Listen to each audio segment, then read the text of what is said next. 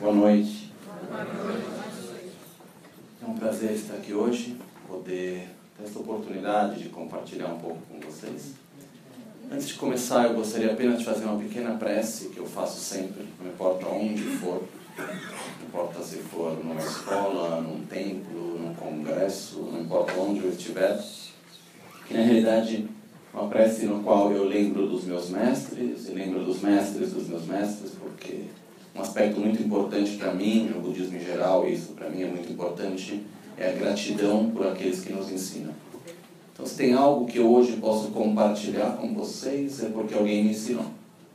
Então, gostaria só de começar com essa pequena prece, que é uma prece de agradecimento, na verdade, onde eu lembro dos meus mestres e os mestres dos meus mestres. Uma parte dessa prece ela é em tibetano, outra parte em sânscrito. Locho sambo bagyo tashi batu che tempe trinle yarmada Pelge drolo tambe ze parche Palden lame shabla solvade Omo a guru vajra vajradara suma timo nishasane karma. Uta Karda Nishri Para Varsa Manya Sarva Siddhi Hum Pakyuke Kudandagi Lu Pakyuke Sundandagi Ma Pakyuke Tudandagi Menyerme Chiktu Chingi Lu Makyuke Kudandagi Lu Makyuke Sundandagi Ma 마큐케 토당다게 텐여메 직도 징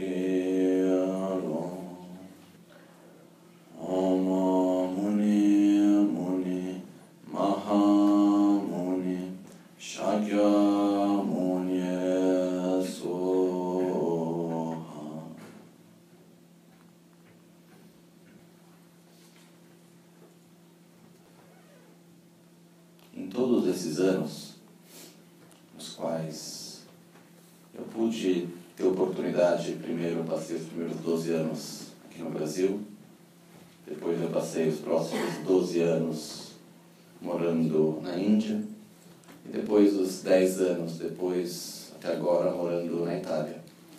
E durante esse período eu pude viajar por muitos lugares do mundo, junto com meu mestre Lama Ganchen, em tudo quanto é tipo de contexto, conhecendo pessoas de vários tipos. Né? Tem algo que para mim sempre ficou muito claro e que de uma certa forma me tocou e até hoje me toca. É o fato que todas as pessoas que eu conheci, todas aquelas que eu pude observar, independentemente da classe social, independentemente da cultura, independentemente do nível de educação, da religião, todos nós, em qualquer parte do mundo, desejamos ser felizes e não queremos sofrer. E o mais incrível, porque até aí tudo bem, normal, mas o mais incrível para mim é ver que todos nós fazemos tudo aquilo que fazemos, independentemente da forma como dedicamos a nossa vida. Tem pessoas que vão dedicar a própria vida de uma forma religiosa, tenho amigos que foram passar a vida na caverna meditando, ou aqueles que vão dedicar a própria vida para o esporte, ou para azar, ou para algo para arte, ou para fazer negócios, ou para o poder, para a política, ou para não querer fazer nada. Cada um vai dedicar a própria vida de alguma maneira, tem mil possibilidades. Todos nós fazemos tudo aquilo que fazemos, achando, acreditando profundamente que aquilo que nós fazemos é o melhor para a nossa própria felicidade. Guiados, porém, muitas vezes pela nossa própria ignorância. Nem sempre a gente faz aquilo que verdadeiramente é o melhor. Né? Então, existe uma força dentro de nós, um sentimento, uma força que está na base de tudo aquilo que a gente faz, das palavras que a gente diz, das escolhas que a gente toma, das ações que a gente cumpre. Essa força que está na base é esse desejo profundo de ser feliz e desejo profundo de não sofrer, que na verdade são duas faces da mesma verdade, né? Ou seja, querer ser feliz e não querer sofrer. Estamos falando da mesma coisa no final das contas. São dois, aspectos diferentes da mesma coisa. Porém, nós temos profundamente esse desejo. É uma força muito forte que está dentro de nós como seres humanos. Não só seres humanos, seres vivos como um todo, na verdade. Então, disso, uh, sempre eu mantive uma pergunta que várias vezes volta para mim. Quando eu fui inicialmente para a Índia, eu muitas pessoas me perguntam, mas por que que você foi? Como você poderia tão pequeno ter decidido algo assim, etc. O fato é que aquilo fazia sentido. Eu nunca fui na época porque, ai, o budismo, a filosofia, isso, aquilo.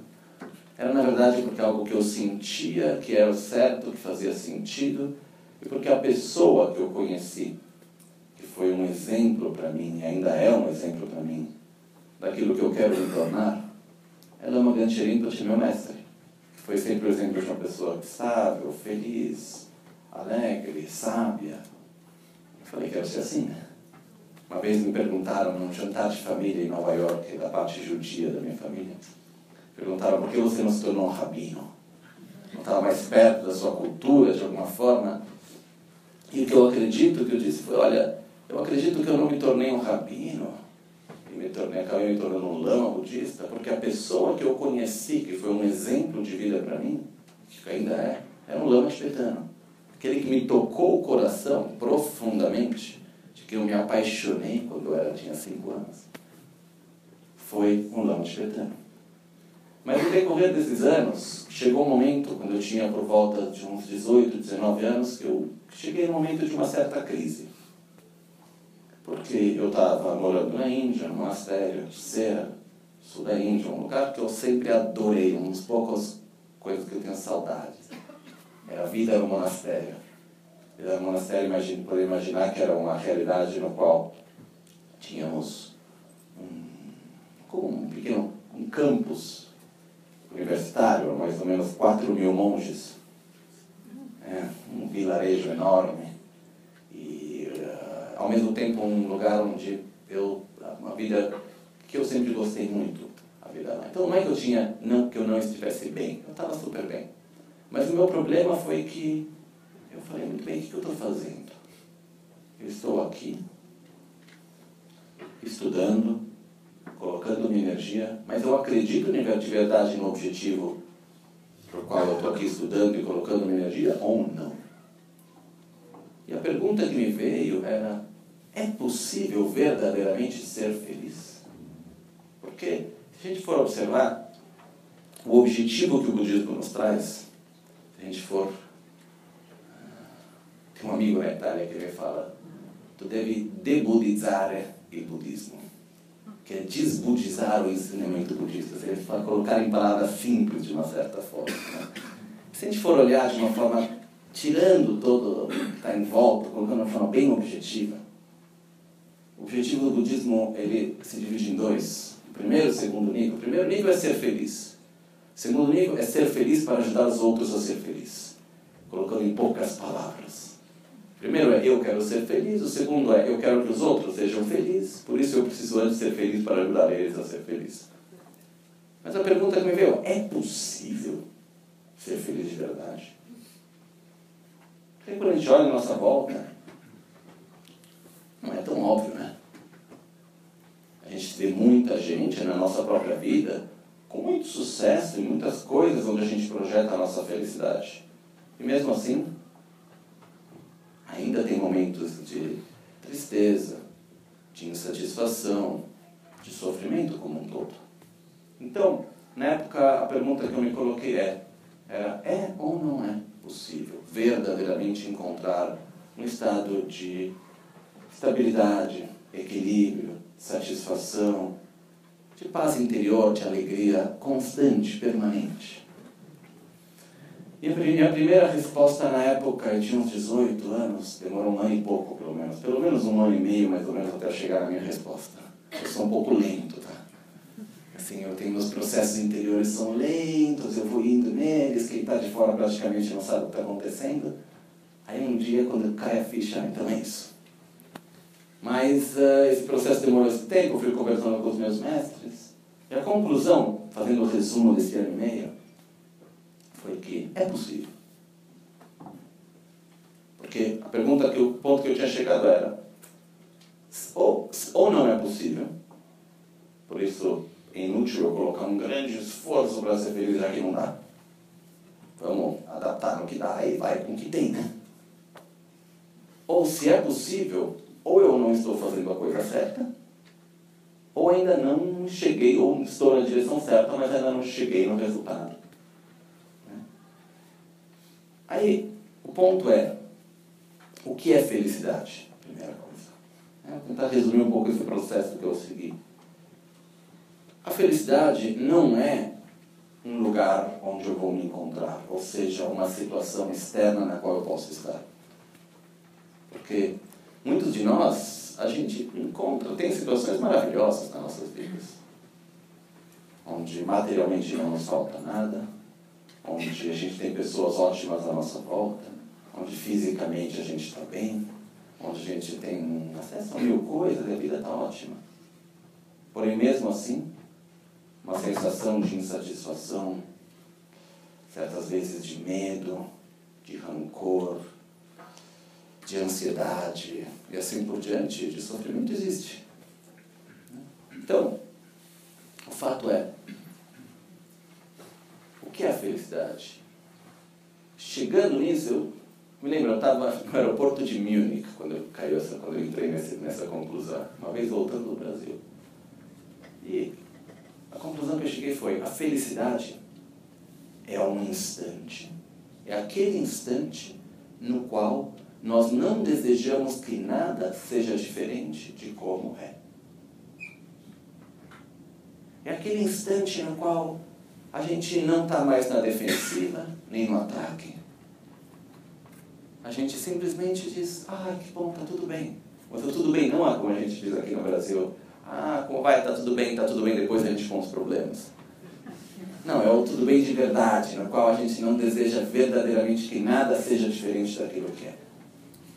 A gente vive esses momentos. São momentos, né? instantes. E o que, que nos tira disso?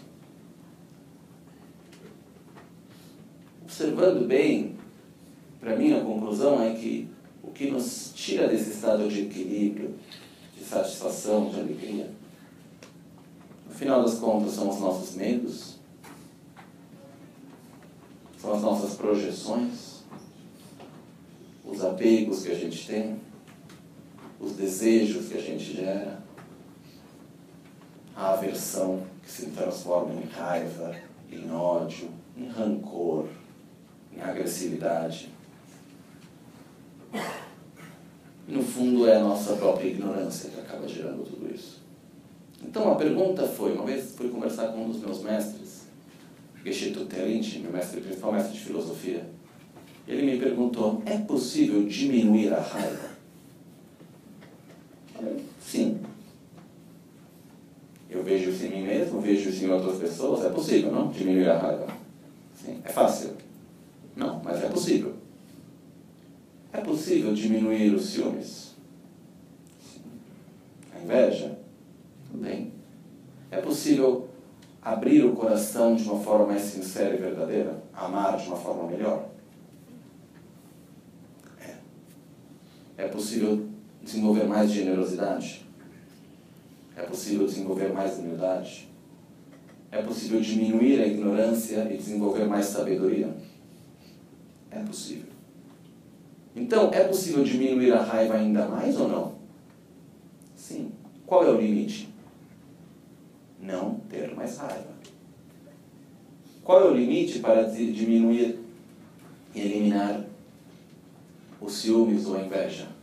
Não ter mais ciúmes e inveja. Qual é o limite para abrir o nosso coração e amar os outros?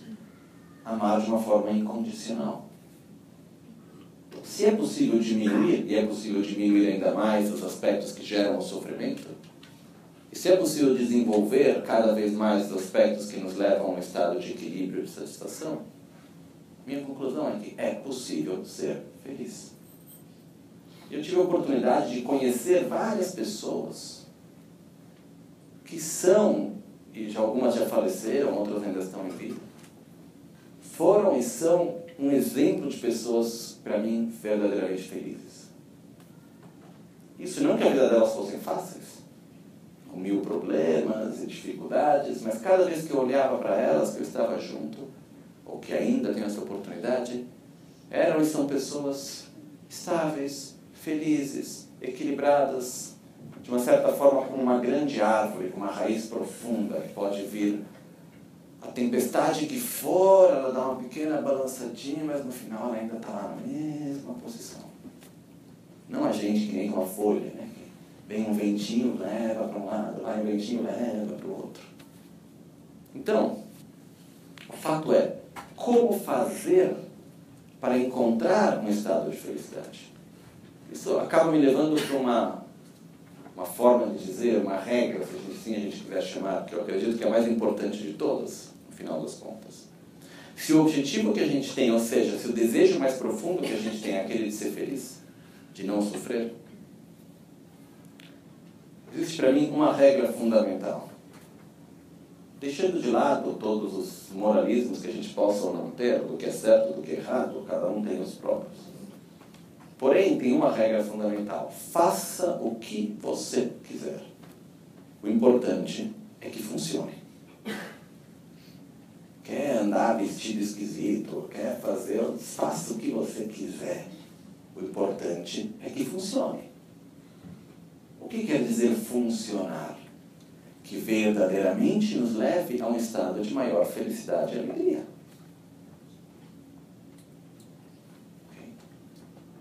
Parece uma regra bem ampla, né? Na verdade, ela é extremamente restritiva. Quantas são as coisas que a gente faz, mas que não, faz, que não nos fazem verdadeiramente felizes? Uma vez eu estava numa escola, conversando com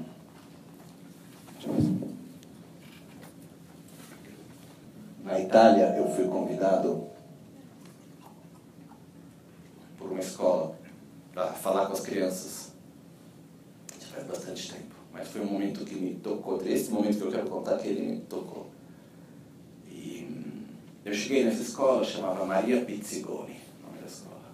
Eu tinha ido numa palestra, num encontro lá, eu falei, as professoras que estavam gostaram, me convidaram para a escola. Eu fui na escola, não fazia a mínima ideia. Na verdade, eu vou em tudo quanto é lugar onde me convidam. Eu nem sei onde que é, o que, que é direito, eu nem pergunto. Eu nunca preparo o que eu vou falar. Então eu cheguei nessa escola, cheguei lá, tinham mais ou menos umas 200 crianças sentadas no chão, assim, os professores nos bancos em volta, eu sentado num banco. Aí eu vi essas crianças de 5 a 7 anos. Eu perguntei para os professores quanto tempo, falou uma hora e meia. Falei, o que, que eu faço agora? hum, aí falei, falaram, me pediram para falar sobre budismo. Eu falei, tá bom, né? Vamos falar sobre as quatro nobres verdades. Uh, e comecei a falar, claro que usando uma terminologia super simples, brincando um pouco com as crianças. E eu não sou uma pessoa mais hábil com crianças, de qualquer maneira. Chegou um momento que eu já tinha criado uma certa amizade com as crianças. Aí eu fui para elas e perguntei: Crianças, tem algum brinquedo que vocês querem? E todas de coro responderam: Sim. Já aconteceu de vocês receberem aquele brinquedo que vocês queriam? No aniversário ou no Natal? Todas sim. Ficaram felizes? Ficamos. Quanto tempo durou a felicidade de vocês? Muito pouco.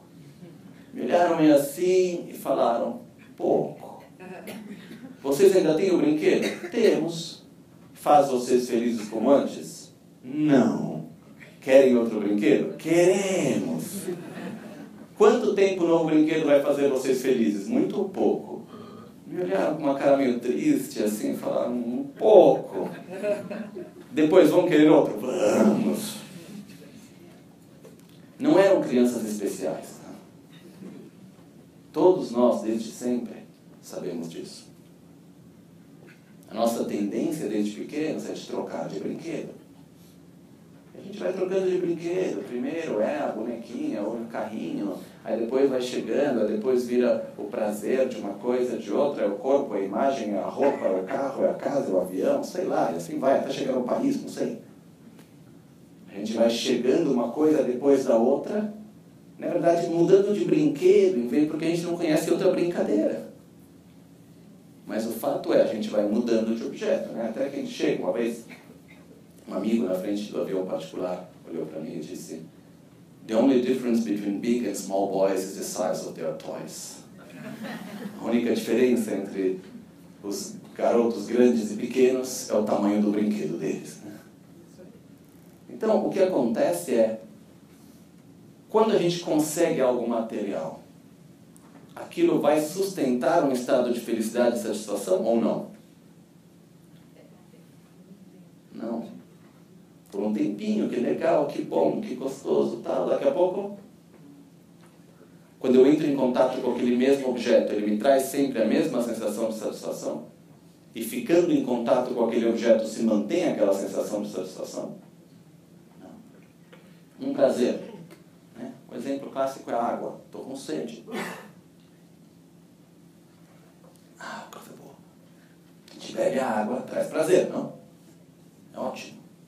Mas se eu continuar bebendo água, um copo, dois copos, três copos, e assim eu continuo, a sensação de prazer, ela se mantém ou ela vai diminuindo? Vai diminuindo. O que, que vai virar depois de um tempo? Sofrimento. Depois de um litro, dois litros, é tendo que beber água. Aquela mesma aguinha, mesmo, mesma garrafa, tudo direitinho. O que vai gerar virado depois de um tempo? Sofrimento. Outro exemplo é do carinho. Né? Se vem alguém que a gente gosta e nos faz um carinho, a gente gosta? E a pessoa vai lá e continua fazendo o mesmo carinho. E passa lá meia hora, 40 minutos, uma horinha, e continua no mesmo carinho. Vai chegar um momento no qual a gente vai falar, com licença, eu preciso ir no banheiro, vai achar alguma desculpa qualquer seja, o que acontece é que os prazeres, não tem nada de errado nos prazeres em si. O próprio nome é prazeres.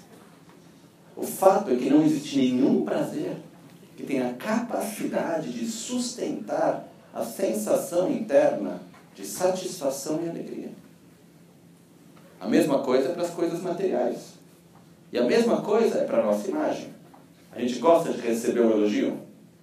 Adora o clássico, né? Quando alguém vem e fala, sabe que fulano, alguém que a gente gosta, claro, disse isso, algo bom de você? E a gente responde, como não entendi, pode repetir. Claro que entendeu perfeitamente, né? Isso aqui é uma massagem para o ego, né? Então a gente tem aquilo. O fato é que tudo isso, eu não estou dizendo que isso seja ruim e que a gente tem que abandonar. Porém, não é o bastante. Onde a gente projeta a nossa felicidade normalmente? A gente projeta a nossa felicidade normalmente em algo interno ou numa realidade externa, assim como a gente acha que ela deve ser? Externa, normalmente. Né? Uma das coisas que eu tive pensando há algum tempo é qual é o maior de todos os nossos apegos? Uma vez eu perguntei isso num grupo pequeno. Aí uma senhora respondeu, pelo celular. Maior apego ao celular. Mas independentemente disso, está o marido do lado. Aí, de qual, independentemente disso, o que o fato é, qual é o nosso maior apego? A gente tem apego pelas coisas materiais? Tem. A gente tem apego pelos prazeres sensoriais? A gente tem apego pelas pessoas, os relacionamentos, etc. Tem. A gente tem apego pela nossa imagem, o que os outros acham de mim, etc. Tem. Mas ainda, eu acredito que se a gente juntar todos esses de um lado, tem um apego que ainda é maior de todos esses juntos. É o apego pela realidade assim como a gente acha que ela deve ser.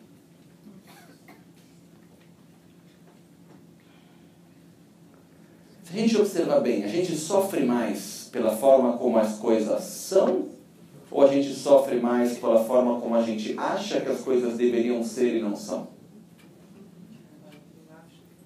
Normalmente é porque a gente acha que deveria ser e não é. A gente entra em conflito com as pessoas e tem mais dificuldades pela forma como as pessoas são ou pela forma como a gente acha que a pessoa deveria ser e não é? Pela forma como a gente acha que a pessoa deveria ser e não é. A gente imagina um futuro, um amanhã, aquele futuro se torna presente, não é coerente com aquilo que a gente imaginou, fui eu que imaginei errado ou a culpa é de alguém? A culpa é de alguém. Eu, meu roteiro, escrevi exato. É uns atores que não estão fazendo direito. Eu não tenho nada a ver com isso. Meu roteiro estava lá bem escrito. Então, o que acontece é que se a gente observar bem, grande parte, eu vou, não vou dizer agora todo, porque seria um pouco complexo explicar tudo isso, mas para não dizer todo, grande parte do nosso sofrimento vem da nossa mente. Vem da forma como nós nos realizamos com a realidade, mais do que a realidade em si. Falando sobre isso, uma pergunta que vem é: dinheiro traz felicidade? Foi feito um estudo na ONU, exatamente com esse título. Dinheiro traz felicidade? Resposta: sim. Eu acredito que sim também.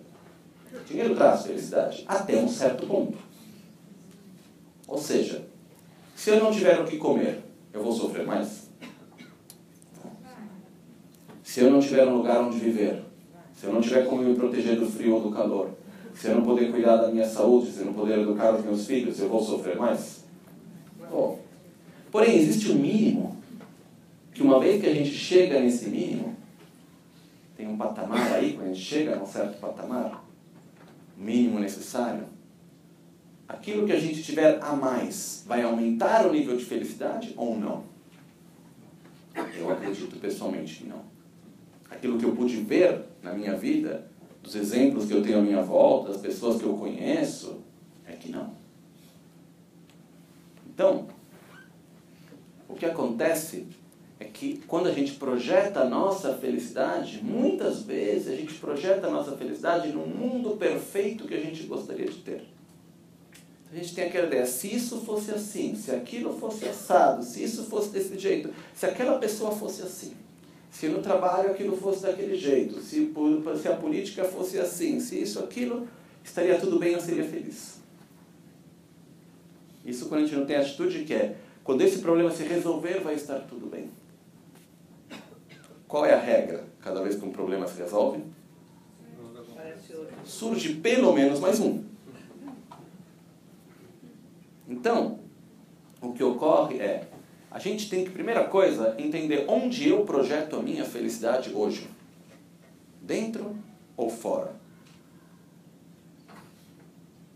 Se a gente fosse fazer um projeto de vida do que eu preciso, do que eu quero, como eu quero encontrar daqui a 10 anos, daqui a 5 anos, falar bem estilo americano, bullet points, escrevendo, não, eu preciso disso, disso, disso, disso, daquilo. O que, que a gente colocaria? Paciência, equilíbrio, satisfação, amor incondicionado, generosidade, esforço entusiástico, sabedoria, saúde. Ou a gente colocaria principalmente, eu quero que fulano seja assim, que ciclano seja assado, eu quero que aconteça isso, eu quero que aconteça aquilo, eu quero que esse problema não exista mais, eu quero ter o corpo com aparência assim, eu quero isso, eu quero assado. Qual é a nossa tendência, o primeiro ou o segundo? Mais o segundo, na verdade. Né? Então, o que acontece é, se a gente se perguntar, de dois tipos de sofrimento que existem, nós temos o sofrimento físico e o sofrimento mental. ok? Existe também o sofrimento material e o sofrimento social. Vou só dar uma pincelada rapidamente sobre eles. Sofrimento material. A gente sofre por causa de coisas materiais. Não tenho algo, perdi alguma coisa que eu tenho, etc, etc. Isso me lembra uma vez, eu estava com um amigo na Itália, a gente estava almoçando. E ele estava lá, foi o dia, foi uns anos atrás, quando começou a crise econômica na Itália. E todos os investimentos que ele tinha, tal, ele começou, ele perdeu muito dinheiro. E ele estava lá com o irmão dele, super preocupados, um e o outro, com todos os problemas que estavam acontecendo e tal. E eles vão almoçar todo dia, ele é dono de um restaurantezinho clássico italiano, uma tratoria clássica, onde vai, vai desde o pedreiro até o diretor do banco, é todo mundo lá. Aí estava lá e tinham dois, as pessoas têm a tradição de ir sempre no mesmo restaurante. Então tinham, se conhecem e tal. Estava lá no restaurante, ele falou, feliz você que não tem essa preocupação. Ele falou, também eu não tenho nada, não me preocupar com o quê? Então, isso é um sofrimento material. Sofrimento que vem através de coisas materiais. Mas só bem rapidamente, nosso sofrimento material, ele existe principalmente quando nos falta o mínimo necessário para a nossa vida. Quando a gente tem o mínimo necessário, o sofrimento material ocorre quando a gente não consegue fazer a distinção entre o que eu preciso e o que eu quero. O que eu quero? Pode ser. Quando no monastério, a educação que eu recebi de forma não oficial, indiretamente, a educação era: precisa de alguma coisa? Vamos fazer o possível para conseguir. Quero, vai ficar querendo. E daí? Quero. Porque quanto mais eu quero, mais eu quero. Qual que é a natureza do desejo? A insatisfação. Então, na verdade, quanto mais eu quero, mais eu vou querer. Quanto mais eu consigo ter, mais eu vou querer ainda. E, na verdade, quanto mais eu quero, menos eu tenho. Não importa materialmente quanto eu tenho acumulado. Quanto mais eu quero, menos eu tenho. Então, uma coisa bem simples. Fazer a distinção entre quais são as minhas necessidades e quais são as minhas vontades, materialmente falando. Okay?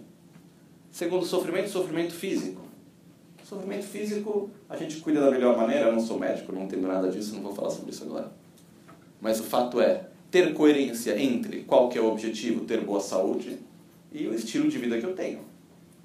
Eu não posso comer super mal, não cuidar da minha saúde e ter o objetivo de ter uma boa saúde. Não funciona, né? Tem uma coerência entre a vida que eu faço e o objetivo que eu tenho. Vamos agora para os dois pontos que eu queria trazer antes. Sofrimento físico, sofrimento mental. Qual é o sofrimento físico? Dor, calor, frio, sede, fome, doenças. Sofrimento mental? Ansiedade, medo, tristeza, rancor, preocupações, e assim por diante. Qual a gente tem mais, físico ou mental? Que sofrimento a gente tem mais? Sofrimento mental, eu diria, né? Se a gente pega agora sofrimento mental, muito bem, para o sofrimento físico, onde a gente vai procurar a solução? Onde a gente deve procurar a solução para não sofrer fisicamente? No corpo ou na mente?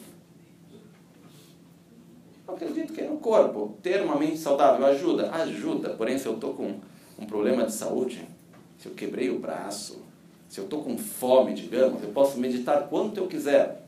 Eu tenho que comer em algum momento, né? Então, sendo bem objetivo, para o sofrimento físico, onde eu vou procurar solução? No corpo. E para o sofrimento mental? Nas lojas, é, nas distrações, nos prazeres, que, que a gente faz quando está triste? A gente para para refletir, vamos meditar, entender de onde vem a minha tristeza, vamos na raiz da tristeza para tentar superar ela? Ou vamos comprar alguma coisa, vamos ver um filme, vamos sair com os amigos? O que, que a gente faz normalmente? A gente tem a tendência mais é de fugir do sofrimento do que enfrentar ele. Mas a realidade dos fatos é que se a gente observar bem, para o sofrimento mental, onde se encontra a solução de verdade? Na mente. Porque cada vez que a gente está diante de um sofrimento, a gente tem três possíveis atitudes. Que são, ou a gente foge, ou a gente faz de conta que não existe, ou a gente supera e resolve. Se a gente foge, a gente vai dar uma volta no quarteirão e vai encontrar de novo. Vai ser que nem uma amiga que uma vez eu estava conversando uma amiga inglesa. Ela estava me reclamando, ela falou, nossa, você não sabe, porque o meu sócio, ele não sabe me respeitar, o meu sócio, ele não me respeita, ele não leva em consideração aquilo que eu faço, eu não sou entendida, estava super mal. Eu conhecia bastante ela, conhecia o sócio também, eu perguntei para ela, um minuto, Algum outro momento na sua vida você já se sentiu assim? Ela me falou, desde que eu me conheço por gente. Os meus pais nunca me respeitaram, nunca me entenderam. Os meus amigos nunca me respeitaram, nunca me entenderam. O meu marido nunca me respeitou, nunca me entendeu. E o meu sócio não me está respeitando e não me está entendendo. Aí eu falei para ela, muito bem. Qual que é a única coisa em comum que você encontra entre todas essas situações? Qual é o fator em comum que existe? Ela disse, sou eu mesma, exatamente. Isso quer dizer fugir do problema. Eu estou me sentindo de uma certa forma, eu vou fugir disso. Daqui a pouco eu vou dar uma volta, eu vou me encontrar na mesma situação de novo. Quando a gente faz de conta que o problema, que o sofrimento não existe, conflito interno não existe, o que, que a gente faz? É que nem colocar sujeira debaixo do tapete. Vai colocando a sujeira debaixo do tapete, fazendo de conta que não existe. Um dia ou explode ou implode. Ou vai para debaixo do tapete e entra em depressão, ou explode e tem uma reação absurda. Levanta o tapete de uma vez. Também não é uma solução. Então, para o sofrimento mental, onde deveríamos encontrar a solução? Na nossa própria mente. Então, a frase que eu dei para essa palestra de hoje, a nossa mente é cheia de defeitos, porém ela tem uma grande qualidade. Aquilo que nós ensinamos, a mente segue.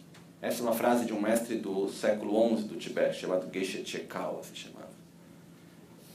Nossa mente, usando termos modernos, existe a plasticidade do cérebro. Ou seja, a nossa mente é maleável.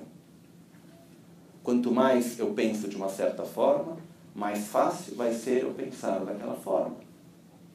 Quanto mais eu tenho um sentimento, mais fácil vai ser eu sentir aquele sentimento. Então, a primeira coisa que a gente precisa fazer é entender onde eu quero chegar, que estado mental eu quero ter, quem eu quero ser. Esse é o primeiro passo importante. Um dos meus mestres dizia: a primeira coisa que devemos fazer para que algo aconteça é desejá-la. Isso, para mim, é muito importante. Eu vejo muitas vezes que a gente acaba reclamando de coisas reconhecendo os problemas, mas não desejando o que a gente quer, não imaginando o melhor. Isso, pessoalmente, eu acredito ser um problema bastante difundido de uma certa forma na nossa sociedade. Estava conversando uma vez com um amigo psiquiatra. Ele estava me dizendo que a grande maioria dos psiquiatras e falando principalmente no meio dos psiquiatras, também referia aos psicólogos, no processo de formação, foi uma pesquisa, no processo de formação entre psicólogos e psiquiatras, quando, alguma vez já foi explicado a vocês o que é a mente? E se sim, o que é uma mente saudável? Apenas 4% respondeu que sim. Isso entre Estados Unidos e Europa. Ou seja, quando se estuda na psiquiatria, o que se estuda? As doenças mentais, não o estado de saúde da mente. Isso é um exemplo. Se a gente olha, fazer uma parênteses bem rápida, mas que é algo que eu acredito ser importante. Quando a gente olha para as dificuldades na qual a gente vive, na nossa família, na nossa sociedade, até chegar no nosso país e no mundo no qual a gente vive. A nossa tendência é apontar os dedos para os defeitos e para os problemas? Ou é imaginar o estado de saúde que a gente gostaria que tivesse e colocar energia para chegar lá? A nossa tendência é apontar para a doença ou apontar para a saúde? Porque se eu apontar para a saúde, ir ao estado de saúde necessita que eu elimine a doença. Mas uma coisa é eu ter como objetivo eliminar a doença. Outra coisa é eu ter como objetivo encontrar um estado de saúde. Claro a diferença? Então, uma coisa é eu dizer, isso não está bom. Ok.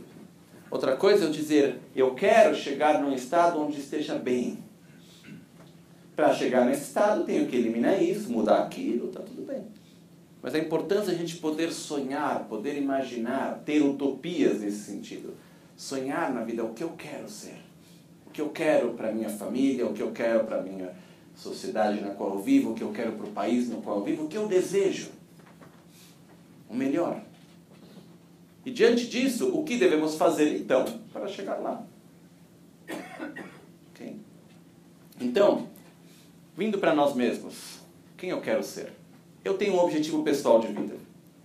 O meu objetivo é: eu quero estar bem comigo mesmo, em harmonia comigo mesmo e com todos aqueles que estão à minha volta, independentemente de onde eu estou, com quem eu estou, em qual situação eu me encontro.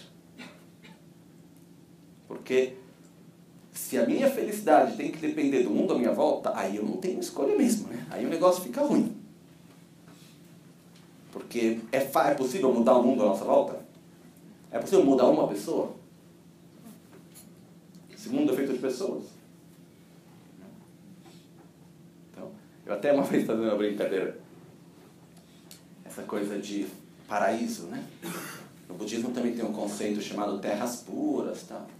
Aí a gente acha que a terra pura necessariamente um paraíso seja um lugar. Só que imagine se de repente a gente pega aqui toda a nossa população, São Paulo, todo mundo renasce no paraíso. O que acontece com o paraíso? Deixa de ser, talvez não chega no inferno, mas olha, não muito longe. Esse planeta Terra, se não fosse por nós, com as nossas ganâncias, egoísmo, raiva e violência, etc., seria um paraíso ou não? A natureza nos dá aquilo que a gente precisa ou não? Sim. Então, onde eu quero chegar? O que eu sonho para a minha vida, para a minha família, para os meus amigos, para a sociedade na qual eu vivo, para o país no qual eu vivo para o mundo? O que eu sonho? Então, começando de nós mesmos.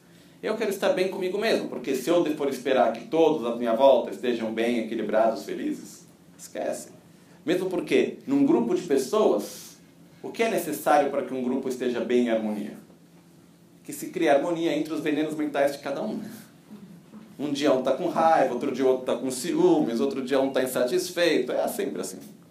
Então eu não posso fazer com que a minha felicidade deva depender do mundo que está à minha volta. Eu, hoje, sou jovem, tenho 34 anos. Um dia eu vou ter que deixar esse corpo, vou morrer, como todos nós. Né? Alguém, quando a gente ouve alguém falando se eu morrer, aí eu fico escutando e falo, que outra possibilidade tem? Ah, o fato é, digamos que eu tenho uma longa vida, como eu espero a todos, uma vida longa, com plena de saúde e realizações. Mas se eu tiver uma vida longa, alguém pode me dar a certeza que nessa vida longa eu vou ter estar em boa saúde? Daqui a 20, 30, 50 anos, 60 anos que seja, que eu vou estar em boa saúde? Ninguém. Pelo mais que eu cuide da minha saúde hoje, ninguém pode me dar essa certeza.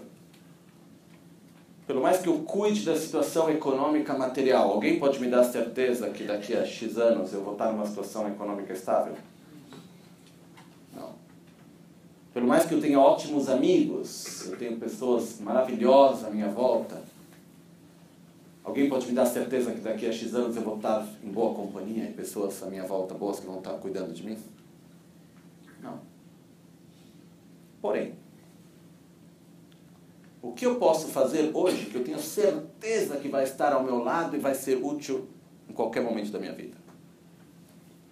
Não importa se eu estiver rico ou pobre, se eu estiver em saúde ou doente, se eu estiver só ou em companhia, boa ou ruim que seja, paciência vai me ajudar. Equilíbrio vai me ajudar. Satisfação vai me ajudar. Amor, regozijo, sabedoria, tudo isso vai me ajudar. Ter menos raiva, inveja, ciúmes, etc., vai me ajudar. Então, esses são os aspectos onde a gente pode cultivar hoje colocar a nossa energia que a gente vai ter a certeza que vão poder estar do nosso lado. Independentemente da situação na qual a gente se encontra.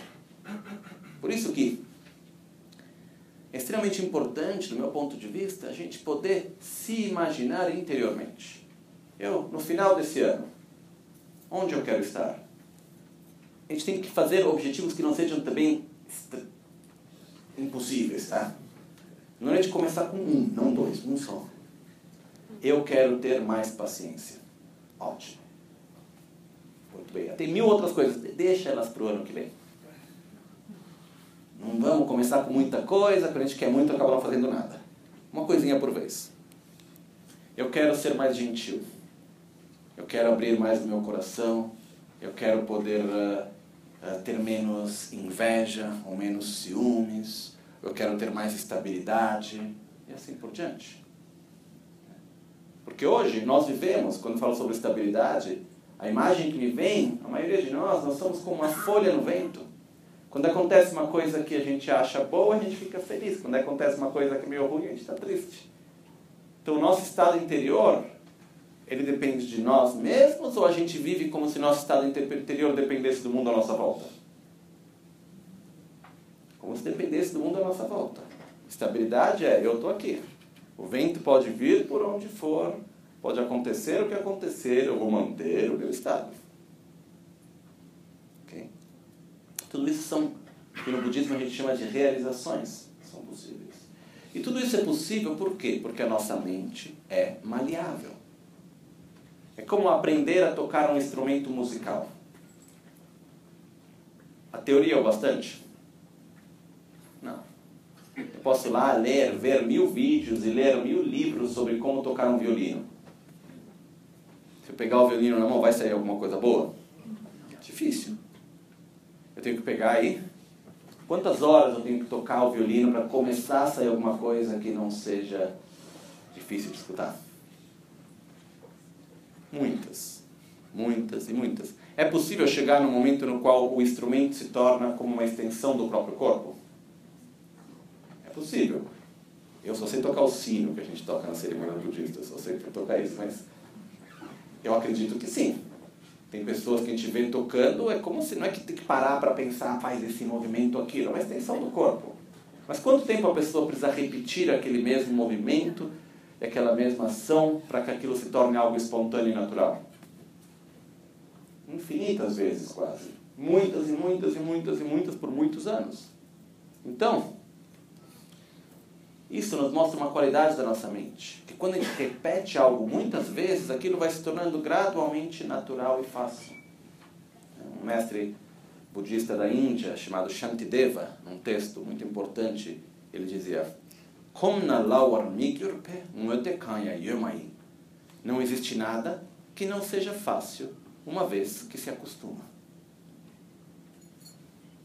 E o ponto essencial é que nós podemos trazer a nós mesmos uma educação emocional. Ou seja,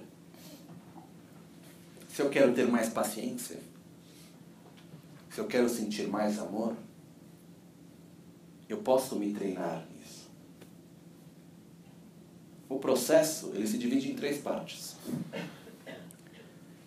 no budismo a gente chama ele de Tösamgonsu, ou seja, escutar, compreender e meditar para então realizar. Primeira coisa, a gente precisa escutar. Escutar quer dizer receber a informação. Raiva não faz bem. Ah, entendi. Não é bom ficar com raiva. Preciso agora compreender não ter mais nenhuma dúvida, fazer com que aquele conceito, aquele entendimento não seja algo que eu estou repetindo porque alguém disse, mas ele se torne meu. Então eu tenho que chegar no ponto no qual eu tenho a total convicção, ainda intelectual, mas eu tenho a total convicção que não existe razão no mundo para que eu tenha raiva. Porque efetivamente, quando a gente fica com raiva, resolve alguma coisa? Melhora ou piora a situação? Piora. Qual que é o mecanismo da raiva? Eu estou diante de um, obje de um objeto, de uma situação, uma pessoa, seja o que for. A gente chama de objeto de raiva. Estou diante de um objeto, de uma situação, uma pessoa que eu vejo como uma causa de sofrimento. Eu não quero sofrer, por isso eu vou criar agressividade, distância do objeto. Então, qual que é a razão, o impulso que tem no fundo quando a gente sente raiva? Não querer sofrer. Porém, com a raiva, a gente sofre mais ou sofre menos? Mais. Então, para mim, quando a gente fica com manifesta muita raiva, é como se a pessoa estivesse levantando um, um grande cartaz assim na mão, escrito: Olhe como sou ignorante, para não sofrer, sofro ainda mais. Porque a gente acaba tendo uma atitude que não resolve, não chega onde a gente quer. Então, através da raiva a gente destrói as amizades, destrói as relações de afeto, a gente destrói as possibilidades de trabalho, a gente destrói milhões de coisas. E não para não falar do mal da nossa própria saúde. Né? Então, o fato é chegar na conclusão, não existe razão no mundo para eu ficar com raiva. Chego nisso, cheguei na conclusão? Ótimo. É o bastante para não ter mais raiva? Não, ainda estou longe. Tem um provérbio na Itália que me lembra, nesse caso ele funciona muito bem, que eu mudei um pouco, se diz tra e il fare c'è di mezzo il mare. Né? Entre falar e fazer tem no meio tem no meio tem o mar, tem o oceano. Eu mudei um pouco ele que é tra il capire e il realizzare c'è di mezzo il mare. Entre o entender e o realizar existe um oceano no meio. Ou seja, uma coisa é que eu entendo, eu compreendo conceitualmente, outra coisa é que eu sei, eu vivo aquilo dentro de mim. É por isso que depois de escutar e compreender, nós precisamos meditar. Meditar não quer dizer necessariamente sentar em silêncio e esvaziar a mente, como muita gente pensa. A palavra meditar, ela quer dizer literalmente em tibetano não sei em outras línguas, mas no tibetano, é gom. Gom quer dizer acostumar, familiarizar. É o processo de repetir, repetir, repetir, repetir, para que aquilo se torne natural. Então, como que eu começo? A gente está fazendo o exemplo da raiva. Eu tenho um entendimento que reagir com agressividade não faz bem, estou diante de um objeto de raiva, vou fazer um esforço para não reagir com agressividade física, verbal e mental. Quanto mais eu consigo estar diante do objeto de raiva e não reagir dessa forma, gradualmente eu vou me familiarizar com isso. Até que aquilo se torne cada vez mais fácil. Eu estou simplificando, mas o processo é esse. Né? Um outro exemplo disso. como chegar da seguinte forma. Uma vez estava vendo um filme que eu achei bem divertido. Um filme francês, La Val Verte, dos anos 90. É uma comédia meio de terceira categoria, assim, não é um grande filme. Porém, bem divertido que ele conta da história de um povo que vivia em outro planeta e vinha uma mulher vinha visitar o planeta Terra. E é um pouco uma sátira, um pouco da realidade na sociedade na qual a gente vivia. Foi até proibido na Europa na época o filme, foi banido dos, dos, dos circuitos na Europa, porque era uma sátira meio forte. Aconteceu que tem uma cena desse filme, no qual essa mulher que vem de outro planeta, ela está lá junto com uma mulher do nosso planeta Terra, em Paris. Ela abre a bolsa dessa outra da mulher daqui na Terra e ela começa a tirar as coisas da bolsa e perguntar o que é cada uma das coisas. Aí tem uma hora que ela tira um batom. E ela pergunta o que é isso? E a outra responde para ela, isso é um batom. Para que, que serve? Serve para passar nos lábios. Para quê? Para fazer com que eles fiquem mais vermelhos. Por quê? Para ficar mais bonita. Por quê? Para que os outros me amem mais. Ah, tá bom. Funciona? Aí ela, não. A pergunta é: nós desejamos ser amados ou não? Quantas coisas nós fazemos na nossa vida para sermos amados? Muitas. A gente de vez em quando faz uma certa mistura entre ser amado e ser desejado também. Existe uma diferença entre os dois. Mas o fato é, nós gostamos de ser amados. É muito bom. Eu também gosto quando alguém tem carinho a nós, quando alguém nos trata com amor, com carinho, com respeito, é ótimo. Porém, o que é melhor? Ser amado ou amar? Amar é muito melhor. Nem se compara. Quando a gente abre o nosso coração verdadeiramente e sente amor, ou seja, quando a felicidade do outro é uma prioridade para nós, tanto quanto a nossa, algumas vezes até mais, dependendo como for. Amar é desejar a felicidade. Essa é a definição no budismo de amor. Desejar, desejo, é projetar a própria felicidade no outro. Por isso, até interessante que em tibetano, a palavra quando numa relação de casal, por exemplo, de um homem para uma mulher, ele vai dizer eu te amo, ele não diz eu te amo, ele diz eu te desejo. Eu também tenho amor por você, mas eu te desejo. São duas coisas diferentes. Eu te amo, eu quero que você seja feliz. Eu te desejo, eu preciso da sua presença, da sua atenção, do seu carinho para que eu seja feliz. Clara a diferença? Eu posso ter amor e desejo ao mesmo tempo. Posso ter só desejo, posso ter só amor.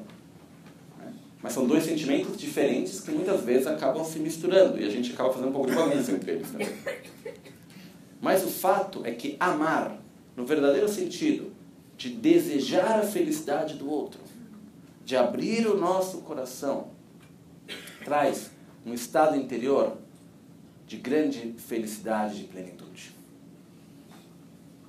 Para mim, pessoalmente, de todos os sentimentos que eu tive até hoje, aquilo que me sempre trouxe a maior sensação de felicidade são dois sentimentos, dois estados interiores. Aquele mais forte é o amor, e um outro que ele é mais profundo, é diferente, mas é quando a gente tem um estado de uma, uma gota de sabedoria. Quando a gente consegue cair uma ficha e a gente vê a realidade com coerência, pelo que ela é. Isso também é maravilhoso. Mas o amor, ele nos preenche. Independentemente por quem a gente sentir ele. Então, uma das grandes coisas que a gente deve, se a gente quer ser feliz, uma das, um, dos, principais ingredientes para a nossa felicidade é cultivar amor. Isso é no caminho do budismo, um dos processos importantes é vamos cultivar amor, abrir o nosso coração de uma forma verdadeira. E quando a gente abre o coração de verdade, quando a gente olha para o outro, a gente diz a tua felicidade é importante para mim. Eu não sei quem você é, não sei de onde você veio, ou sei quem é, também não importa. O fato é que você existe. E você está aqui querendo ser feliz do mesmo jeito como eu quero ser feliz. E por isso a tua felicidade é importante para mim. Eu te amo. Quando a gente consegue amar o outro, independentemente de onde ele está, com quem ele está, o que ele faz e assim por diante, eu te amo, eu simplesmente desejo que você seja feliz. Não é um processo conceitual. Estou tentando colocar em palavras, mas é difícil. É que nem explicar para alguém como é tomar sorvete de chocolate para alguém que nunca tomou sorvete e nunca comeu chocolate. Podemos colocar em mil palavras, nunca vamos conseguir expressar de verdade.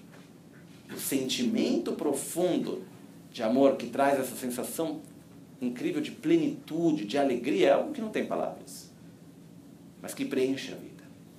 Muitas vezes eu acredito que a gente quer sentir essa sensação, a gente busca ela tentando ser amado. Porque quando a gente é amado, a gente se conecta com esse sentimento. Mas quando a gente ama, é muito mais forte, é muito melhor. Então, um dos aspectos é possível amar cada vez mais? É possível nos treinar a amar melhor?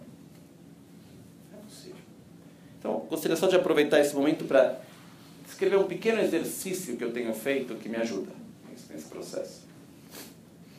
Eu comecei a fazer isso alguns anos atrás. Eu estava no Tibete estudando, passei depois de um período de uns dois meses, onde eu só encontrava meu mestre, alguns monges e poucas pessoas, estava no monastério de Tashilumpo, em Shigatse. Aí quando eu saí, Fui para o aeroporto em Shigatse para ir para Pequim. E quando eu fui em Pequim, durante esse momento, quando eu mudei de contexto no qual estava acontecendo uma coisa estranha, mas muito boa. Eu olhava para as pessoas, achava todo mundo bonito. Eu queria abraçar todo mundo. Tinha uma coisa assim de um carinho. E cheguei em Pequim, aquele monte de chinês, para mim tudo igual, né? A gente olhava para todo mundo, eu achava todo mundo lindo. Eu queria abraçar as pessoas, falar, nossa, que bonito olhar para cada um e tinha um carinho, um amor. E a sensação interna era uma sensação de plenitude, de uma alegria enorme. Eu cheguei no hotel, eu fiquei pensando, eu falei, eu não quero que isso acabe. Porque aquilo que é bom a gente quer que continue, né? Então eu falei, eu tenho que cultivar essa sensação. Então eu comecei a fazer um exercício.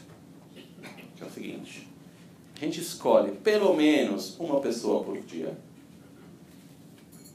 Possivelmente que a gente não conhece também.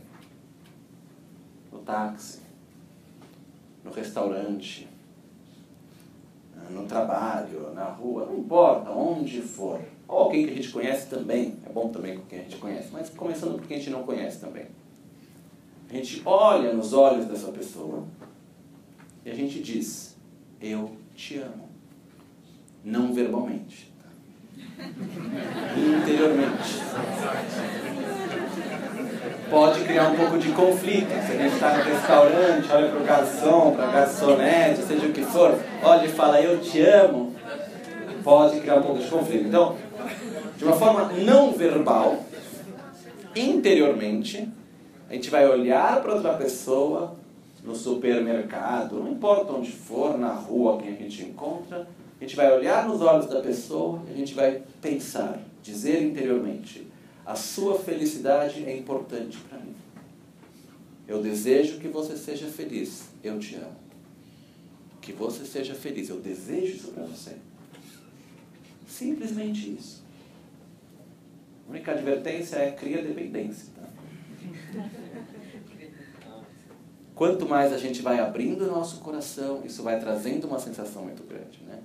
Eu gosto sempre de contar os momentos no quais, nos quais cai uma ficha, no qual tem momentos importantes na nossa vida. Teve um momento desse mesmo exercício que me tocou muito, foi aqui em São Paulo. Eu brinco que foi um momento de amor com um pedreiro na, vida, na Vila Madalena. Porque eu estava aqui em São Paulo, alguns anos atrás, esperando um amigo que estava tirando o carro da garagem. Do lado, da construção, do lado tinha uma construção nova de um prédio e tinha um pedreiro com capacete amarelo. Aí ele estava me olhando, eu estou vestido, normal, né? E, e, o que aconteceu foi que eu comecei a olhar para ele. Só que normalmente quando alguém está te olhando e você olha para a pessoa, o que a pessoa faz? Desvia o olhar. Ele não, ele continua me olhando. Então ele ficou me olhando, eu fiquei olhando para ele, de uns 4 metros de distância, não sei. A gente ficou um olhando nos olhos do outro. E eu comecei a gerar aquele sentimento. Eu desejo que você seja feliz. Eu te amo. Não sei quem você é, de onde você veio, não conheço. Só que eu desejo que você seja feliz. E gradualmente começou a vir, comecei a sorrir. E como se fosse um espelho, ele começou a sorrir também junto comigo. E durou mais ou menos o quê? Um minuto, dois minutos? Parecia um tempo infinito, na verdade. O fato é que quando eu entrei no carro, que meu amigo me chamou, ó, chegou, estava com uma sensação de plenitude, de alegria enorme, como poucas coisas nos trazem. Então, o fato é, somos ou não somos egoístas? Somos. Ok? Ou seja, diante de uma escolha, qual é a nossa referência? O eu e o meu ou o todo? O eu e o meu. Diante de um julgamento se algo é bom ou ruim, correto ou errado, qual é a nossa, nossa referência? O eu e o meu ou o todo? O eu e o meu. Ou seja, somos egoístas. Então tudo bem. É a normalidade. Já que somos egoístas, vamos pelo menos ser egoístas direito? Fazer aquilo que verdadeiramente nos faz estar bem? Porque a conclusão, no final das contas, pode parecer um jogo de palavras, mas é verdade, eu acredito profundamente. Egoisticamente falando, é muito melhor ser altruísta. Quando a gente abre o coração de verdade para o outro, quem sai ganhando mais que qualquer outra pessoa somos nós mesmos. As pessoas que eu conheci, que até hoje têm essa atitude ou que já tiveram, são pessoas que para mim foram os melhores exemplos de felicidade. Uma pessoa que é um exemplo para todos nós, que eu tive a grande oportunidade de conhecer pessoalmente, foi Madre Teresa de Calcutá. E foi assim, uma pessoa que emanava uma alegria. Eu tenho certeza que se a gente perguntasse para ela, quem ganhou mais na sua vida? As pessoas que você, quem recebeu mais? As pessoas que você ajudou ou você mesma? Tenho certeza que ela iria responder eu mesma. Quando a gente ama de verdade, quem recebe mais somos nós, não os outros. Então, o fato é treinar essa atitude de altruísmo. Por exemplo, em duas pessoas, começando uma relação de duas pessoas. Se eu te amo verdadeiramente, você me ama verdadeiramente, o que isso quer dizer? A tua felicidade é prioridade para mim e a minha felicidade é prioridade para você. Vai chegar algum momento que a gente vai ter, nós vamos ter ideias diferentes? Não é que vai chegar, já chegou, está sempre aí. É a normalidade. Porém, se nós temos respeito um pela felicidade do outro, se ela é importante para nós, a gente vai encontrar um ponto de encontro. Sem nenhum problema. Hoje, muito bem, vamos fazer do seu jeito, porque a tua felicidade é importante para mim, eu vou estar feliz com isso. Amanhã você aceita fazer do meu jeito porque a minha felicidade é importante para você também.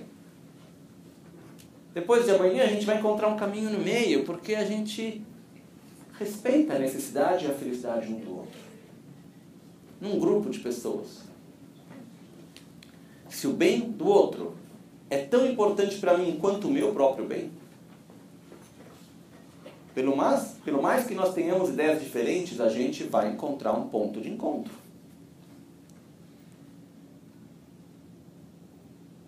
Então, uma das grandes soluções para os conflitos nos quais a gente vive, na nossa sociedade, na família, na sociedade e assim por diante, é o altruísmo, é o amor, na realidade.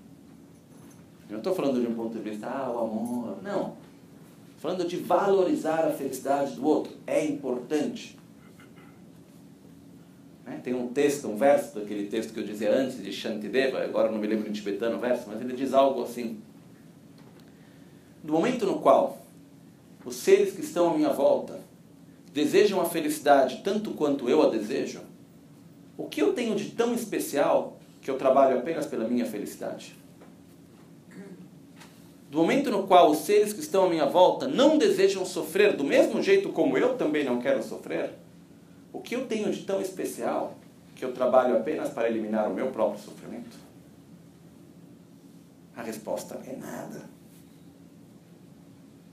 Somos seres humanos da mesma maneira. Mas o fato é, quando a gente está numa situação no qual a gente respeita verdadeiramente a felicidade, o sofrimento do outro, e é tão importante para nós quanto nossa felicidade, que a gente não deve criar uma dualidade. Porque hoje a gente vive numa dualidade, né? Ou seja, quando a gente começa a pensar que é bom ser altruísta, a gente vive na dualidade na qual a gente diz, quando a gente faz algo pelos outros, é um sacrifício. Quando a gente faz algo para nós mesmos, é um sentimento de culpa. Ai, estou fazendo algo apenas por mim, como eu sou egoísta. O objetivo é chegar a uma equanimidade no qual a felicidade do outro é tão importante para mim quanto a minha felicidade. Quando eu faço algo por mim, estou fazendo pelo bem de todos. Quando eu faço algo pelos outros, também estou fazendo por mim. Não tem mais que ter sentimento de culpa quando eu faço por mim e um sentimento de sacrifício quando eu faço pelo outro. Então, se isso faz sentido, primeira coisa tem que começar comigo. É inútil que eu fale, ah, o mundo é muito egoísta, seria bom se eu vivesse num mundo mais altruísta. Mas eu como vivo na minha vida. Porque o único lugar onde a gente pode verdadeiramente fazer uma diferença é dentro de nós. Não no mundo à nossa volta. Por isso que um dos pontos fundamentais do budismo é nós não podemos mudar o mundo no qual vivemos, mas sim a forma como nós nos relacionamos a ele. E dessa forma podemos mudar o mundo. Então, se eu quero ser mais altruísta, como eu vou fazer isso? Me familiarizando com essa atitude, colocando um esforço para sorrir mais, para ter mais, como eu posso dizer, consciência da presença do outro, olhar para as pessoas no nosso dia a dia e lembrar que antes de tudo são seres humanos, como eu. Depois, eles exercem funções. Porque se a gente está no restaurante, alguém vem nos servir, quem que está nos servindo? Como que a gente se relaciona? É um ser humano com seus desejos, seus sofrimentos, suas alegrias, como eu? Ou é uma função garçom que está me servindo? Muitas vezes, como a gente se coloca? Com a função. Então, a primeira coisa a lembrar, antes de tudo, são seres humanos. Depois, exercem funções. Então, o que ocorre diante disso é a gente começar a olhar para as pessoas e dizer, muito bem, são seres humanos. A mesma coisa, interessante mesmo com as pessoas com quem a gente convive, a nossa família. Tem vezes que a gente gera conflitos porque a gente tem uma ideia que pai tem que ser assim, filho tem que ser assim, marido ou esposa, seja o que for, a gente cria quadradinhos, caixinhas no qual a pessoa tem que encaixar. Uma coisa que ajuda é olhar para outra pessoa e dizer, deixa eu me ver ela, antes de tudo, como um ser humano. Depois, por acaso ou não por acaso, é o meu pai, é a minha mãe, é meu filho, é o meu irmão, é o meu marido, é a minha esposa e assim por diante. Isso faz uma grande diferença. Mas o fato do altruísmo, como que eu faço para desenvolver mais altruísmo? Colocando em prática uma, algo que para mim faz muito sentido, mas que é é muito melhor ser um altruísta artificial que um egoísta natural. Okay? Ou seja, se eu vou gradualmente, não quer dizer que eu devo ser um altruísta falso. Existe uma diferença entre ter uma atitude artificial e ter uma atitude falsa. A falsidade é mostrar qualidades que eu não tenho e esconder defeitos que eu tenho. Isso é falsidade. Ser artificial quer dizer a minha vontade é de dizer certas coisas. Não vou dizer porque eu sei que não vai fazer bem. Mordo a língua. Fico quieto. A minha ser artificial positivamente quer dizer a minha tendência natural do condicionamento no qual eu vivo é de passar reto e nem olhar para o rosto do outro. E nem levar o outro em consideração. Mas eu sei que me faz bem abrir o meu coração. Me faz bem para todos nós. Então, eu vou fazer um esforço para chegar de manhã e dizer bom dia. Olhar nos olhos da pessoa e falar: a sua felicidade é importante para mim. É artificial? É. Mas é repetindo algo de forma artificial que se torna natural. Educação. Quando a gente, edu, quando a gente recebe uma educação, é já natural logo no começo? Ou é algo que vem gradualmente repetindo, repetindo, aquilo se torna natural? Dessa maneira. A educação não é algo que termina com a escola, a gente tem que se educar durante a vida inteira. Então é se educar constantemente para ter mais altruísmo, mais amor. E o outro ponto essencial, que eu vou dar uma, só uma pincelada por cima, que para mim é um dos mais importantes, é a gente se educar a ter mais sabedoria. Como? O que isso quer dizer? Sabedoria quer dizer viver e se relacionar com a realidade de uma forma coerente com o que a realidade é. Ok? Fazer alguns exemplos. Enquanto eu estou falando, o que chega aos nossos ouvidos? Palavras ou sons?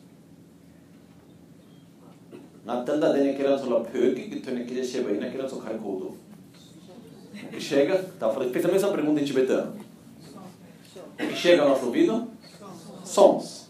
O que nós fazemos a esses sons? Atribuímos significados. Ok? Por isso que a comunicação verbal é falha na sua própria natureza. Por isso que quando alguém me diz, ai, mas ninguém nunca me entende, não se preocupe, ninguém nunca vai te entender. Porque a realidade é que ninguém nunca vai me entender da mesma forma como eu me entendo. Porque o que é a comunicação verbal? Pensamento, sentimento, conceito. Eu vou transformar em sons. Você vai escutar esses sons e vai recodificar aquilo em é, sentimentos, pensamentos, conceitos. Bate? Nunca. Pode ser parecido, Porém, se diz, tudo aquilo que é parecido, por definição, é diferente. A gente pode ter um entendimento parecido, mas exatamente igual não é. Ok?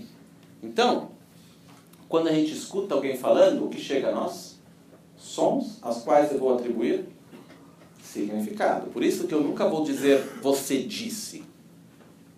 Porque, para falar a verdade, eu não faço a mínima ideia o que você disse de verdade, o que você queria dizer. O que eu vou dizer foi isso que eu escutei. O que eu entendi foi isso. O que você queria dizer, eu não sei. Se a gente mudar isso no nosso vocabulário, na nossa forma de falar, já vai melhorar bastante coisa. Não dizer mais você disse, mas dizer apenas eu entendi. O que eu entendi foi isso, o que eu escutei foi isso, o que você queria dizer eu não sei. Quando a gente olha algo, o que chega aos nossos olhos? Formas e colores ou objetos? Formas e colores. O que nós fazemos a essas formas e colores? Atribuímos significados. Damos nomes. Ok? Então, a realidade na qual a gente vive é uma realidade objetiva ou subjetiva? Ela é subjetiva. Cada coisa que a gente vive, nós vivemos de uma forma diferente. Em outras palavras, eu sou totalmente incapaz, como somos todos nós, de me relacionar e de perceber e de viver qualquer coisa independentemente de mim mesmo. Sempre que eu ver, ouvir, tocar, sentir, pensar sobre qualquer coisa, eu vou fazer isso através da educação que eu recebi, das experiências que eu tive, da mentalidade que eu tenho, da cultura na qual eu vivi, vivo e cresci, e assim por diante. Então, nós sempre vamos viver a realidade, entre aspas, através do filtro de nós mesmos. Ok? Digo entre aspas porque não é a definição mais correta filosoficamente, mas a gente não tem tempo agora para entrar em detalhes sobre isso. O fato é, nós vivemos numa realidade subjetiva. Mais um ponto. A realidade na qual a gente vive, tudo aquilo que a gente vê, toca, encontra e assim por diante, são fenômenos permanentes ou impermanentes? São fixos, que de repente muda, ou estão constantemente em transformação? Estão constantemente em transformação. Ok? Agora, quando a gente olha para uma pessoa, ah, oi, tá, tudo bem, vamos nos ver semana que vem. Aí semana que vem a gente vai encontrar aquela pessoa. Quem a gente acha que vai encontrar? A mesma pessoa ou alguém que mudou um pouquinho? A mesma pessoa. O que acontece se aquela pessoa não se encaixa mais na imagem que a gente tem dela? A gente que tem que atualizar a imagem mental ou ela que está errada? Qual que é a nossa atitude? O que, que aconteceu? Você mudou. Resposta: sou impermanente. Estou sempre em transformação. A gente pode sofrer quando alguma coisa muda? A gente acaba sofrendo quando as coisas não são da forma como a gente acha que elas seriam? Por que, que isso acontece? Porque a gente se relaciona com a realidade através de uma imagem mental que a gente tem dela. Só que a nossa imagem mental não está se transformando junto com o objeto, com a pessoa, com o que seja o que for. E quando a gente chega diante daquilo, a gente quer que seja como eu acho que tem que ser. Só que não é. E nunca vai ser. Então, sabedoria aqui o que é?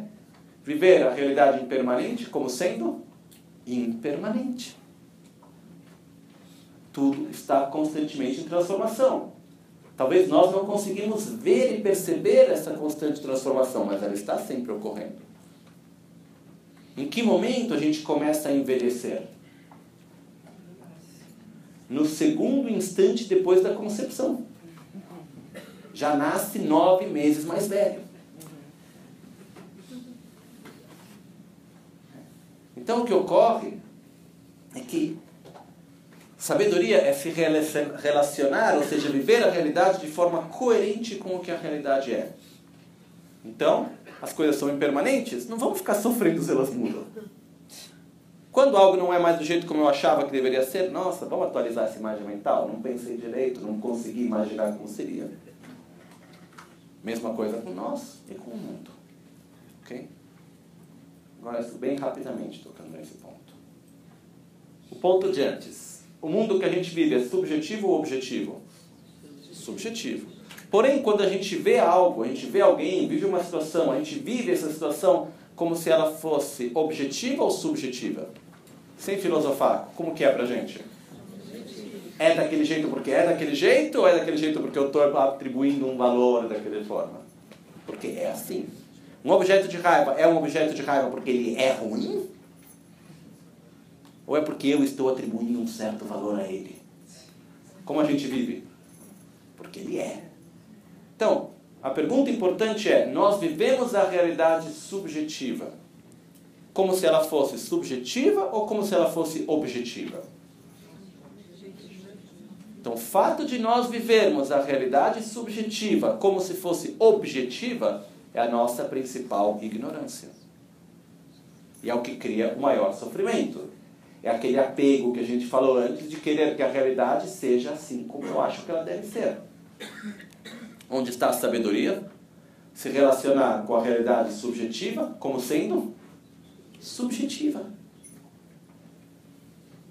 Entender que a verdade, existem várias verdades. As coisas não devem ser necessariamente de um jeito ou de outro. A gente pode atribuir mil significados sobre a mesma coisa que estão corretos também.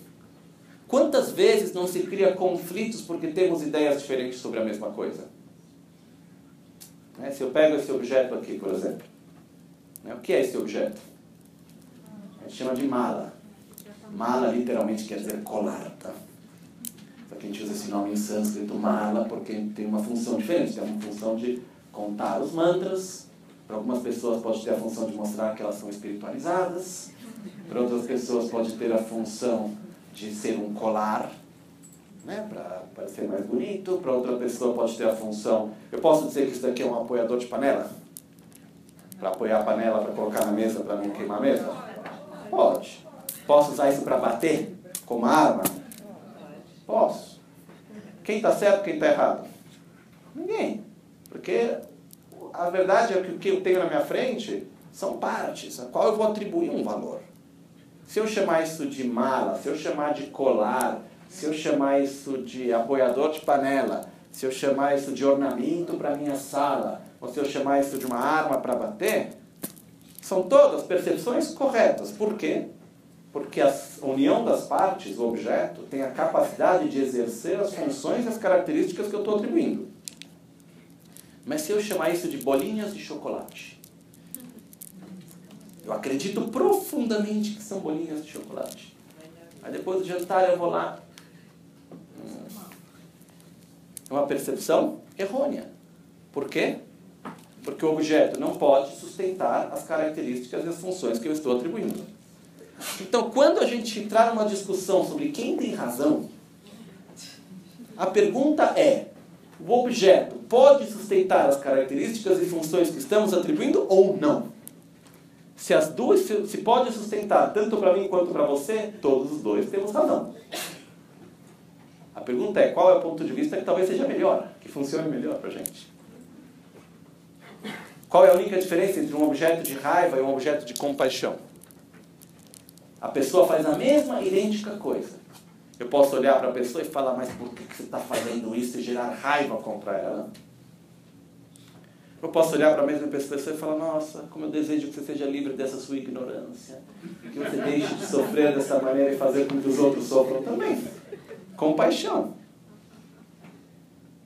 A diferença é o valor que eu vou atribuir, a forma como eu vou me colocar. Uma pessoa que vem e me pede algo. Pode ser um objeto de generosidade. Que bom que você está pedindo, que bom que eu posso compartilhar, que alegria que eu posso te dar. Ou um objeto de avareza. Não, não quero dar, não, isso é meu, eu não vou compartilhar. O que muda a nossa vida é a forma como nós nos colocamos. Essa é a nossa verdadeira liberdade. Então, na sabedoria é nós nos relacionarmos com a realidade de uma forma coerente com o que ela é. É impermanente? É impermanente. É subjetivo? É subjetivo. Simples assim. Não precisa ficar lá com mil coisas. Mas o fato é a gente se relacionar de uma forma coerente com a realidade. Okay? Então, concluindo, a gente poderia passar aqui a noite inteira, de um lado, porque quando a gente fala sobre a mente tudo isso, são muitas coisas que a gente pode trazer. Né? Aproveito até fazer um parênteses de momento de publicidade. Se alguém quiser ter um conhecimento maior sobre a funcionalidade da mente, de acordo com o budismo, etc., eu dei um curso sobre isso dois fins de semana atrás, ou um fim de semana atrás, já me lembro. De qualquer forma, está no YouTube. Só olhar, colocar lá. O Michel ele tem um curso inteiro, está tudo lá. E lá explico direitinho todos como funciona a mente dentro da visão do budismo, etc. Se alguém tiver interesse de entrar em mais detalhes, ok? Mas então, concluindo, o fato é o seguinte. A gente quer ser feliz. Vamos fazer o que funciona. Não importa qual é a nossa religião. Mas o importante é a gente seguir de uma forma verdadeira o nosso caminho espiritual. Seguir um caminho espiritual quer dizer fazer dessa vida uma vida significativa. Quer dizer ter como objetivo da vida desenvolver amor próprio, amor ao próximo, ter uma correta visão da realidade, desenvolver sabedoria, se tornar uma pessoa melhor. O mínimo que a gente deve ter como objetivo é morrer uma pessoa melhor do que aquela que nasceu. Não passar a nossa vida apenas sobrevivendo. Ou seja, evitando o sofrimento e buscando prazeres. Tem algo a mais na vida que é desenvolver as nossas qualidades, se tornar uma pessoa melhor a cada dia, a cada ano, e ajudar o mundo a ser um mundo melhor. As pessoas com quem a gente convive, a sociedade na qual a gente vive, fazer algo para o mundo. Se a gente fizer esses dois pontos, que depois se, podem se fundir num só, assim, assim a gente vai ter uma vida significativa. Se a gente passar a nossa vida unicamente evitando sofrimentos e procurando prazeres, meu mestre dizia, não tem nenhuma diferença entre nós e uma vaca. Ele apontou para uma vaca pastando. Ele disse, quando a vaca está no pasto e tem o sol forte, ela fica no sol ou vai para a sombra? Ela vai para a sombra. Por quê? Porque ela evita o sofrimento. Se ela está pastando e no lugar o pasto está fresco, outro lugar o pasto está seco, onde ela vai comer? No pasto fresco, ela procura o prazer. A gente tem feito isso de jeitos mais elaborados. Mas é importante não viver a nossa vida apenas para sobreviver, fazer com que nossa vida seja significativa, fazendo com que nós possamos desenvolver nossas qualidades. Então, o que eu faço na minha vida? O meu objetivo de vida é eu desenvolvo amor a mim mesmo, amor aos outros, sabedoria, Aí depois, tá, eu sou médico, sou arquiteto, faço isso, faço aquilo. Meu objetivo de vida é me tornar uma pessoa melhor e ajudar o mundo a ser um mundo melhor. Esse é o meu objetivo. Interagindo da melhor maneira que eu posso, porque é tudo que eu posso fazer. Usando os recursos materiais, físicos, mentais que eu tenho para fazer com que esse mundo seja um mundo melhor. Isso faz com que a nossa vida seja mais significativa. Okay? E eu Queria terminar com uma frase que sempre me acompanha sobre isso. Na verdade, duas frases. Uma que foi dita para mim pelo Rabino Newton Bonder, quando a primeira vez que eu voltei do, do monastério pra, da Índia, eu vim aqui para o Brasil passar um mês, minha avó judia me levou para falar com o Rabino. Porque era a idade que eu tinha, estava com 13 anos, era a idade da bar mitzvah, o que vai acontecer com o neto, foi parar na Índia. Vou falar com o Rabino grande respeito pelo Rabino Milton Bonder. Aí a primeira coisa que ele disse quando gente sentou aqui em São Paulo, num apartamento, aí, antes de conversar qualquer coisa, ele me olhou nos olhos e disse: Se eu sou eu, porque você é você. E se você é você, porque eu sou eu, eu não sou eu e você não é você. Mas se eu sou eu porque eu sou eu, e se você é você porque você é você, podemos então conversar. Vou repetir mais uma vez. Ele não repetiu, na verdade. Se eu sou eu, porque você é você, se eu me comporto de uma certa forma, porque você é você, eu não sou eu. Se você é você, porque eu sou eu, você também não é você. Então, se eu sou eu porque você é você, se você é você porque eu sou eu, eu não sou eu e você não é você. Mas se eu sou eu porque eu sou eu, e se você é você porque você é você, somos verdadeiros. Por isso podemos conversar verdadeiramente. Temos que ser quem somos porque quem somos na nossa vida. Não ter medo de ser quem somos. De ser verdadeiros naquilo que acreditamos, independentemente do que os outros vão pensar ou deixar de pensar. Okay? E a última frase, uma frase que me acompanha sempre, porque a gente tem muitas ideias, só que se a gente não coloca esforço, elas não se realizam. Por isso, tem uma coisa que eu acredito, a importância de nós termos sempre um objetivo alto, que é poder sonhar, ter uma expectativa baixa, ter um esforço constante. Isso faz, isso é uma ótima receita para realizar o que a gente quiser. E um mestre budista dizia: Chego, chego samne nishuson, machung, machung samne nishuson, aka, aka samne nishuson, tetar nangne longor chukchulong, mise tompa sebe namdari. De português seria algo assim. Pensando em fazer, pensando em fazer, se passaram 20 anos. Não consegui, não consegui, se passaram 20 anos. Ai, por que não fiz? Ai, por que não fiz? Se passaram 20 anos, assim se passaram 60 anos, esta é a biografia de uma vida vazia. Se tem algo que nós queremos fazer em relação à nossa atitude, ao nosso caráter, ao, às nossas ações, ao mundo no qual a gente vive, temos que começar hoje, não amanhã. Okay? Quando a gente deixa para amanhã, não acontece nunca. Que nem uma vez quando eu fui nos Estados Unidos, tinha um restaurante que tinha uma frase escrita Tomorrow beer is free. Bem grande fora.